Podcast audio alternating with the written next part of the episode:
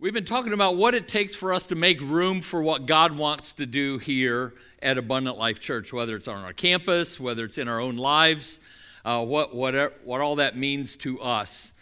Several years ago, I read a book by author Simon Sinek, and the name of the book was Start with Why. And what he did is he did a bunch of research into organizations, into businesses, into companies into even churches, uh, groups of people, anybody that was doing anything. And he did a lot of research, a lot of study, and he discovered that the most successful businesses, companies, organizations, churches, people uh, were people who were, were the ones who asked a simple question why? Why are we doing this? And even he discovered it even ha- works for people as well, for us as human beings. Is the simple question why? As in, why are we doing this? Why are we making this product? Why are we marketing the way we are? Like, why in everything that we do? I'm a big believer in this as well, that there needs to be a purpose and, and a plan for everything we do. Otherwise, we're just spinning our wheels oftentimes, right? We just do what seems to be the next thing to do. And uh, so, the thing is, as far uh, for us moving forward in this journey of making room, it needs to be more than about a building. It needs to be more than the money that is needed to build the new facility and building we're planning for the front of uh, this side of the our current building to make room for more people. It needs to be about the why. Why are we doing this? Why, why do we do what we do as a church? Why do you do what you do as a person, as a father, husband, mother, wife, anybody? Why do you do the things you do? Well, it has to do with vision, it has to do with your purpose, your meaning, why you're here. Why do we even need to add on to our campus? Good question. We've been answering that for the last couple months. Why why do we care about people enough that we want to make room for more people on our campus? Why do we need a bigger and a better sp- space for lobby and fellowship area? I mean, we, we have a nice, wonderful patio. Why do we need more room? Because we have June, July, and August and September in Florida, and it's really hot outside. So we need to cover it up, make it make it even better. Why do we care that the youth in our church have more and a bigger space for ministry impact so that they can reach more people in our community, more students with the gospel of Jesus Christ? And then we ask ourselves, each one of us, why would I participate and sacrifice of my life and my resources in this kind of a project? The why? Well, the answer to that one, the truth is only you can answer that one. Only you know why you do or why you should or why you shouldn't participate in what we're doing here as a church. See, making room for more people here, our building and our facility, starts with us making room here in our heart for more people. That's where it starts. Because if we don't do this, we don't need that. It's the ultimate why.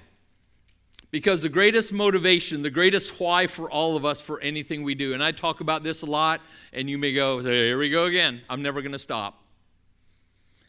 The reason that we exist as human beings, as a church, is that we are to love God with everything we got heart, soul, mind, and strength.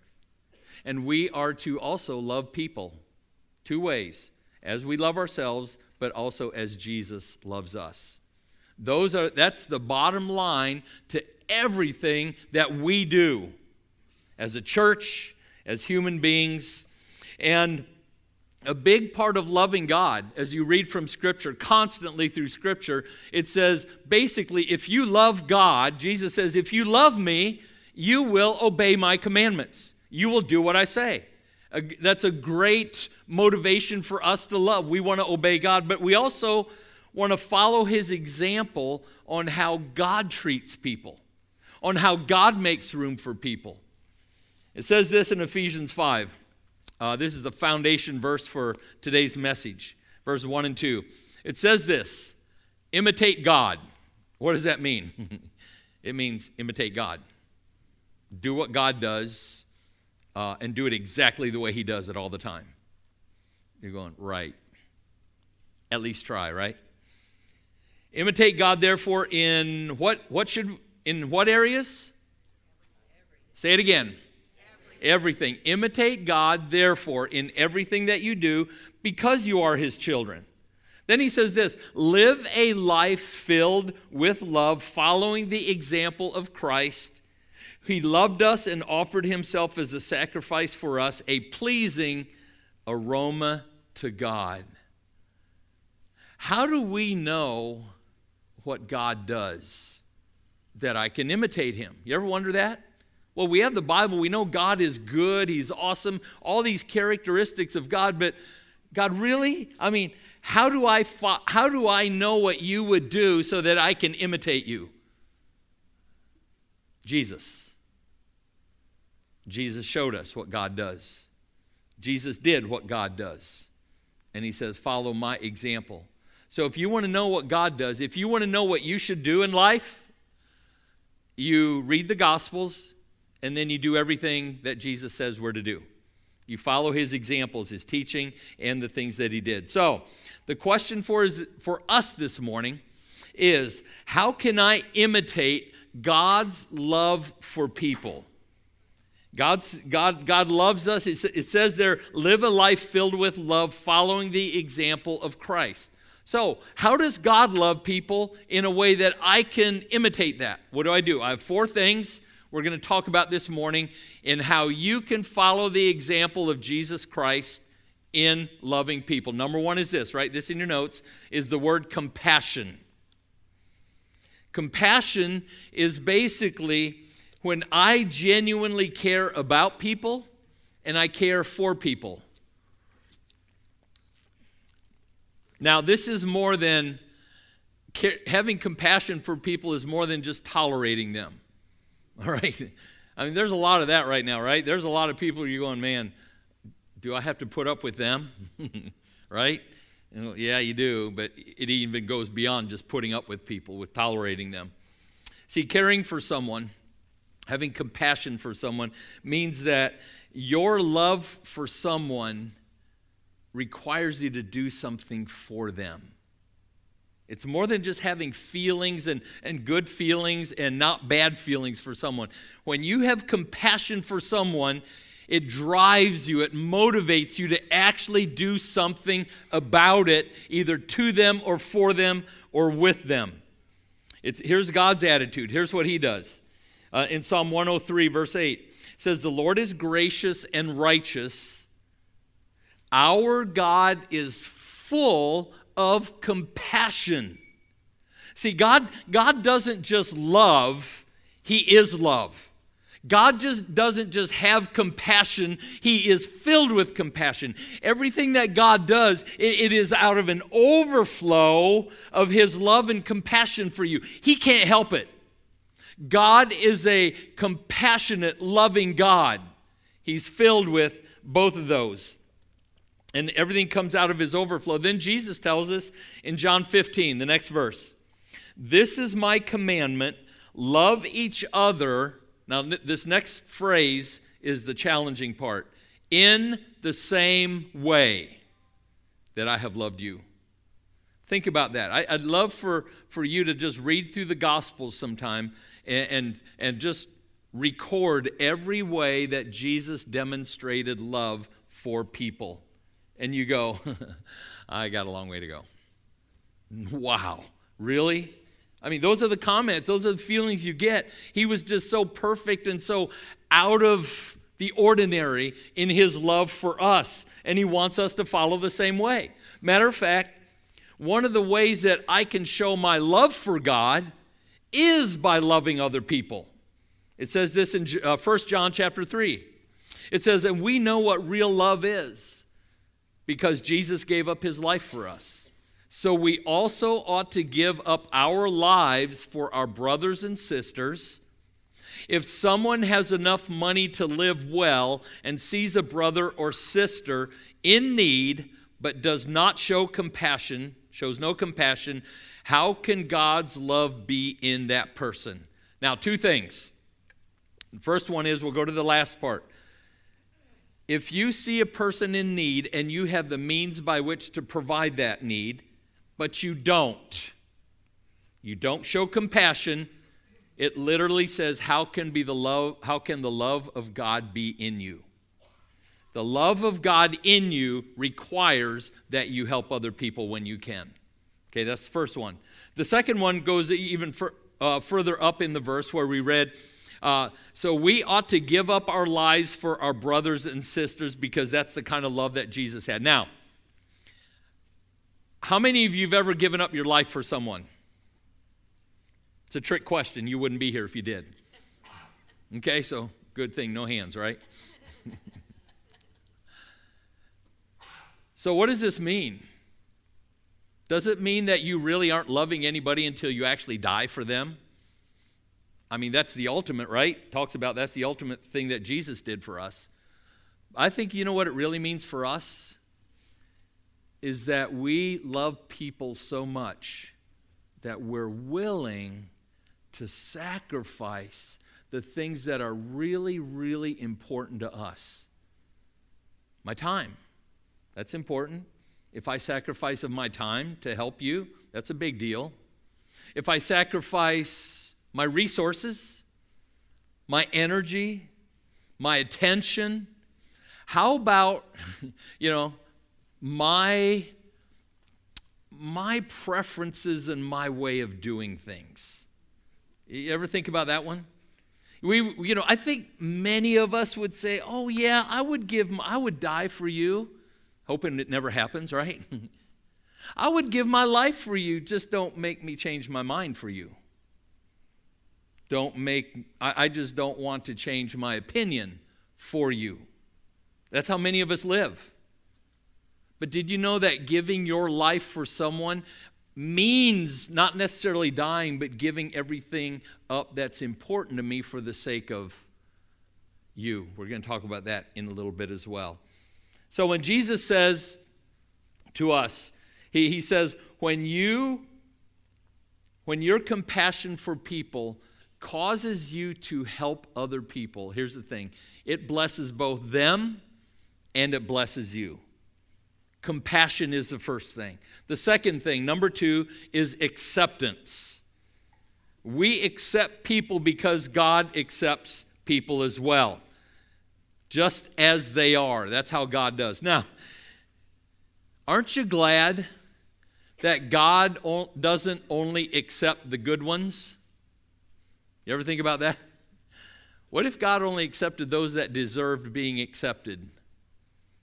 Well, I think the room would be fairly empty, and whoever was here would be watching a video of someone else. I wouldn't be here. You wouldn't be here. Did you know the truth is, none of us are good enough to deserve God's choosing of us? Every, none of us. We're not that good. We're not that holy. We're, we're, we're so undeserving. That's why we call it grace. It says this in John 3 uh, 637. Jesus says, The Father gives me the people who are mine. Every one of them will come to me, and I will always accept them. Now, what does that phrase mean that every one of them? It means every person. See, God calls everyone. God's invitation for salvation is universal, it always has been. His arms are open for everyone. But the ones that come to Jesus are the ones that accept the offer of salvation that God has for us. Those that say, Yes, I believe. God, I choose you. And everyone that chooses God, Jesus accepts them no matter anything, no matter the situation they're in currently, no matter what they've ever done in their life, no matter their attitude, no matter the mess that they're in, Jesus says, I accept you just as you are. Come, and you're included. And then we find in Romans 15, verse 7, therefore, this is to us, okay, this, this, this verse is for us. Accept each other just as Christ has accepted you, so that God will be given glory. So now, I mean, we're in awe at the way that God accepts people, right? Everybody. We're going, that's amazing. And then he turns around and he tells us, he says, Now you, as my children, are to accept each other just as I have accepted you, and I accept other people. That's what making room means for us. What does that mean? What does it look like? What does accepting other people really look like? Well, Colossians 3:13 gives us a clue. And it says this: Make allowance for each other's faults. In other words, make room in your heart for other people's faults and forgive anyone who offends you. Remember, the Lord forgave you, so you must forgive others. This means that you don't expect other people to be perfect. And you don't expect other people to act like a Christian until they actually become one. Sounds simple, but yet, how often do we do that? Right? Now here's the other here's the other catch with this. Even when a person becomes a Christian, they don't always even act like it then, right? How about you? How about this past week? Was there ever a time that you did not act like a Christian? okay, yeah. So, but the problem is so often we have these expectations for other people around us, and even people that don't even know Jesus yet. Why should we expect someone who has no clue about Jesus, about salvation, about how, how to live and follow the Bible to, to do that? Yet we often do. And by the way, none of us are perfect. We all make mistakes. So, what does all this mean? It means that you accept people the way they are right now just the way they are. But you hang with them, you have patience with them as you give room for God through the Holy Spirit to make changes in their lives. You know, so often I think you, we may feel this way sometimes. You probably talk to somebody who feels this way. You invite them to come to Jesus to get saved, and they say, Well, you know, I, I know I, I really should, and, and I, I know God could really help me, but you know what? As soon as I get my act together a little bit more, then I'll come to Jesus.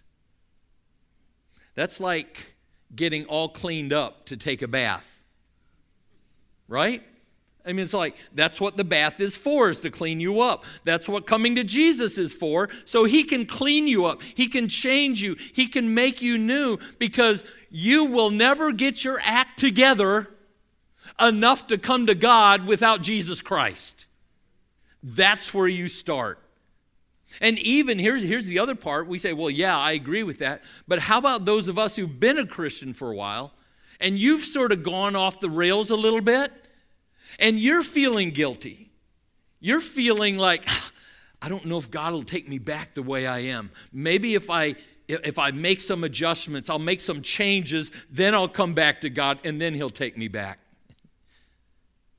You're thinking the, you're thinking the same wrong way that other people are.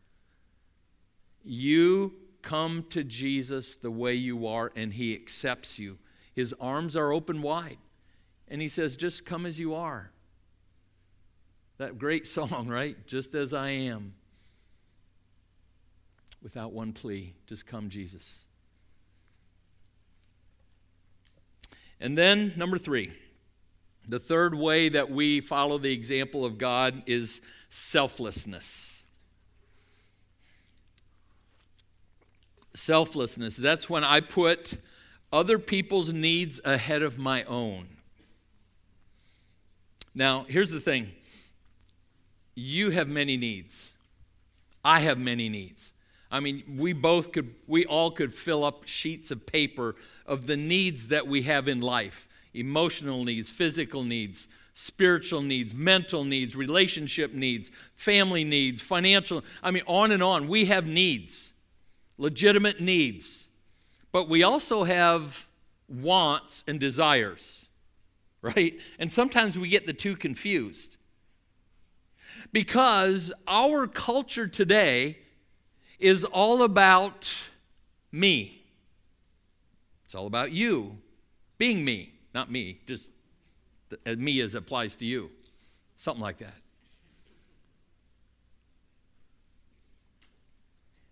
Me, mine, myself.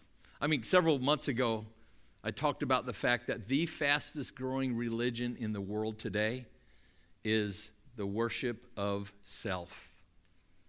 Now, it's not an organized religion. Matter of fact, anybody can be a part of that religion. You can even be a Christian and be into worshiping yourself. It's just, it's all about you. God, I'll call my own shots. God, I'll take care of myself. I know you exist. And yeah, I do believe in you. And yeah, Jesus, you saved me, but I, I got the rest. And we, we do things, our culture is things like, I need to make sure that I'm safe. I'm taken care of. I have everything I need. I have enough. All that. It's all about me. It's about mine. It's about everything that I need in life. But we forget that there's people all around us there are people around you that live around you, your family, your friends, your neighbors, the people you work with, the people you go to school with. They have needs. Did you know that? There are a lot of needs out there. There are a lot of people that are dealing with a lot of things in life. And if you are stuck on you, you will never see them. That's, where, that's, that's the difference between selfishness and selflessness. Selfishness says it's about me, selflessness says it's more about you and then me. Here's what it says in Philippians 2, verse 3 and 4 Don't be selfish. Don't try to impress others. Be humble, thinking of others as better than yourselves. Don't look out only for your own interests, but take an interest in others too. You know, this is a great verse. There's so many. I'll probably talk about a couple more of them about how the way God does things, we call this kingdom principles.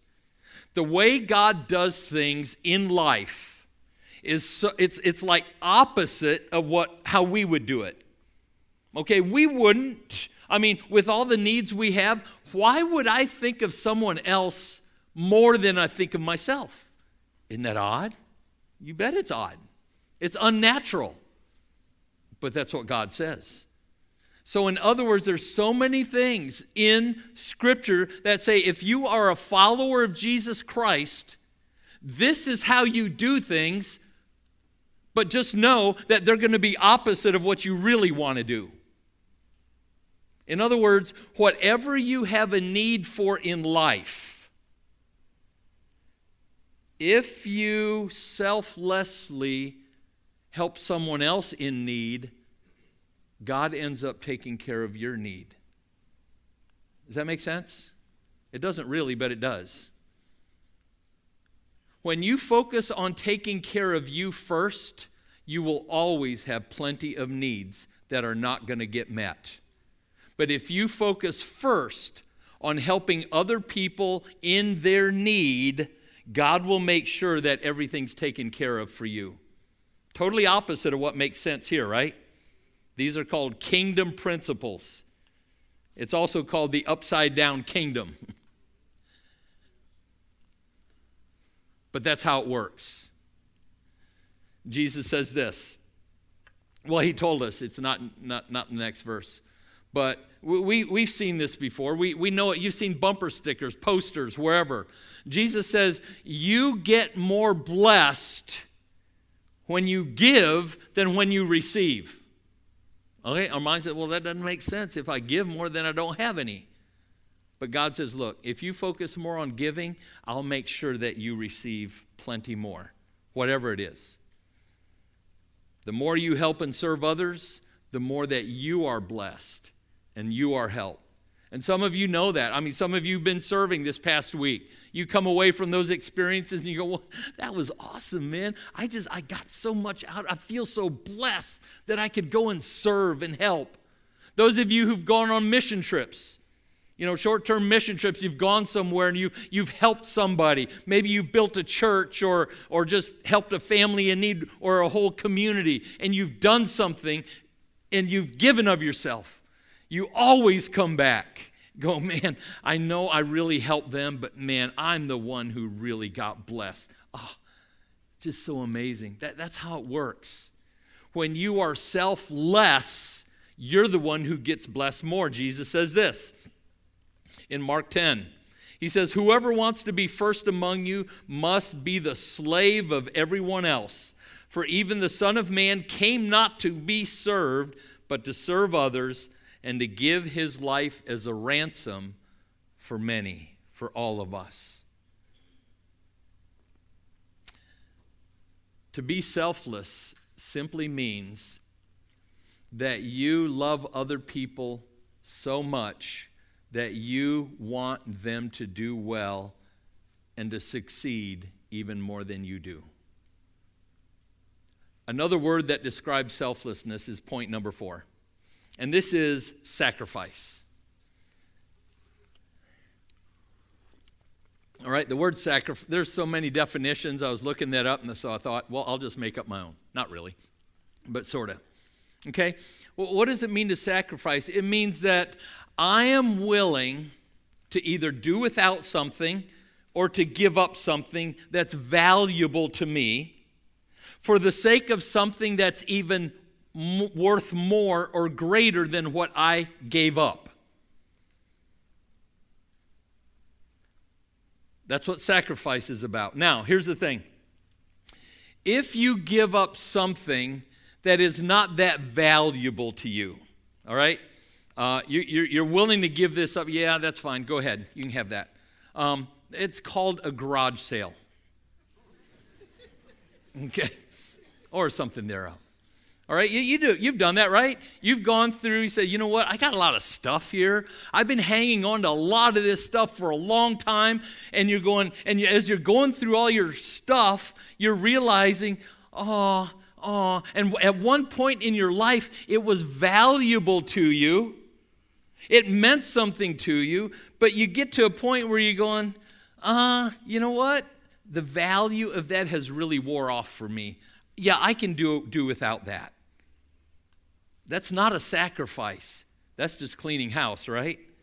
Now, here's the thing if you go through all your stuff and you make a pile over here of all the things you're willing to do without, we're going to, you know, here's my garage sale stuff.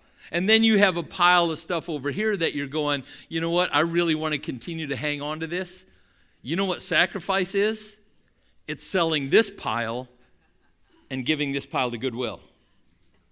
Okay? That, that's what sacrifice is like. It's when you're willing to, and you actually do, give up things that are valuable to you because you know that the end result is going to be something even greater or more valuable. It's of, of worth, greater worth than what you gave up.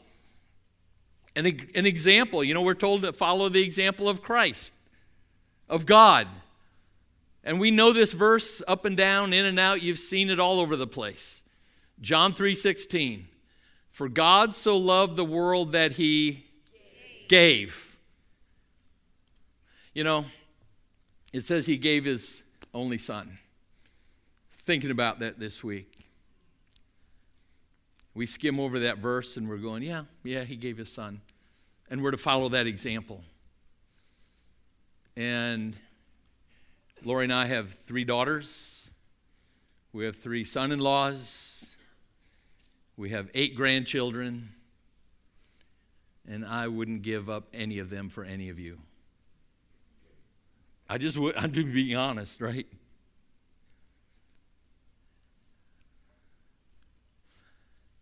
And God gave up the only one. I mean, the only one he had for you. He sacrificed his one and only son for you. And I wrote this down, and I'm going to read this because I want it to come out right. It was worth more to God to see you in heaven than to keep his own son from suffering and dying on the cross. Pretty big deal, isn't it? And he says, Follow my example in everything that you do. In Luke 9, verse 23, it says this Then he, Jesus, said to them all, If anyone would come after me, he must deny himself, take up his cross daily, and follow me. For whoever wants to save his life will lose it, but whoever loses his life for me, okay, that's important, for me, for Jesus, will save it. In the New Living Translation, it says it this way Then he said to the crowd, If any of you wants to be my follower, you must give up your own way not just your life, but your way of doing things, your agenda, your desires, whatever it is. Take up your cross daily and follow me. That is what selflessness, that is what sacrifice really looks like. If you, you know, I think all of us have something inside of us that we want to make something of our lives, right? I mean, every leadership, you know, even some of the Christian leadership, teaching and material and the, the gurus out there. Anyone who wants to be successful and great leader, it, it, it's all about how you can make yourself better. Be the best you you can be, and then you'll be somebody. You know, you know what Jesus says? If you want to be somebody, be a nobody. Put other people first. Die to yourself, take up your cross, and then it's when you give your life, you lose your life, that you actually save it, and you become the greatest of all. Totally doesn't make sense, but that's how God does things. That's what sacrifice really looks like. So, in this series and in this campaign, and where we are as a church, as you seek God, and you ask Him, God, what do you want me to do? The big question, I think that if you're brave enough, the real question is God, what do you want me to sacrifice for the purpose of making more room for more people? That's the issue. Then you listen. You listen and then obey. So, what happens when I do all this? Okay? What happens when I willingly sacrifice of myself? What happens when I have compassion for other people and I put other people's needs above my own?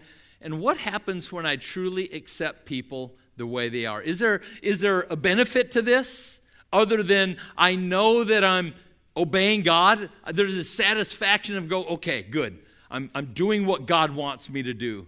There's a huge benefit. Look at the next verse. Matthew 19, here's what Jesus says And everyone who has given up houses or brothers or sisters or father or mother or children or property for my sake, okay, for the sake of Jesus Christ, will receive a hundred times as much in return and will inherit eternal life. What does that verse mean? Here's what it doesn't mean it does not mean that you denounce and renounce your family. Sorry, guys, have nothing to do with you. I'm following Jesus. Well, we know from Jesus' teachings that's not at all what he's talking about, right? That's, that's the extreme, and it's not what he would want. Here's what it means it means that your desire, your willingness to follow Jesus means that you put Him first in everything you do, even if it means sacrificing some things that are very, very important to you. And what happens when you do? He says, You will receive a blessing a hundred times greater than what you sacrificed, gave up, and you'll receive eternal life as well. Now, I'll go to, there's a, another one up here on the screen, Luke 18. It's his version of this, of, of, a, of this verse, this principle here. And it says, They will be repaid many times over in this life and will have eternal life in the world to come. Now, I just this is one of these this is one of these verses principles that I'm going God, I'm not quite sure what you're talking about. Uh, I is this literal? Is this metaphorical? Is this a lesson to learn? I, I just be I don't know.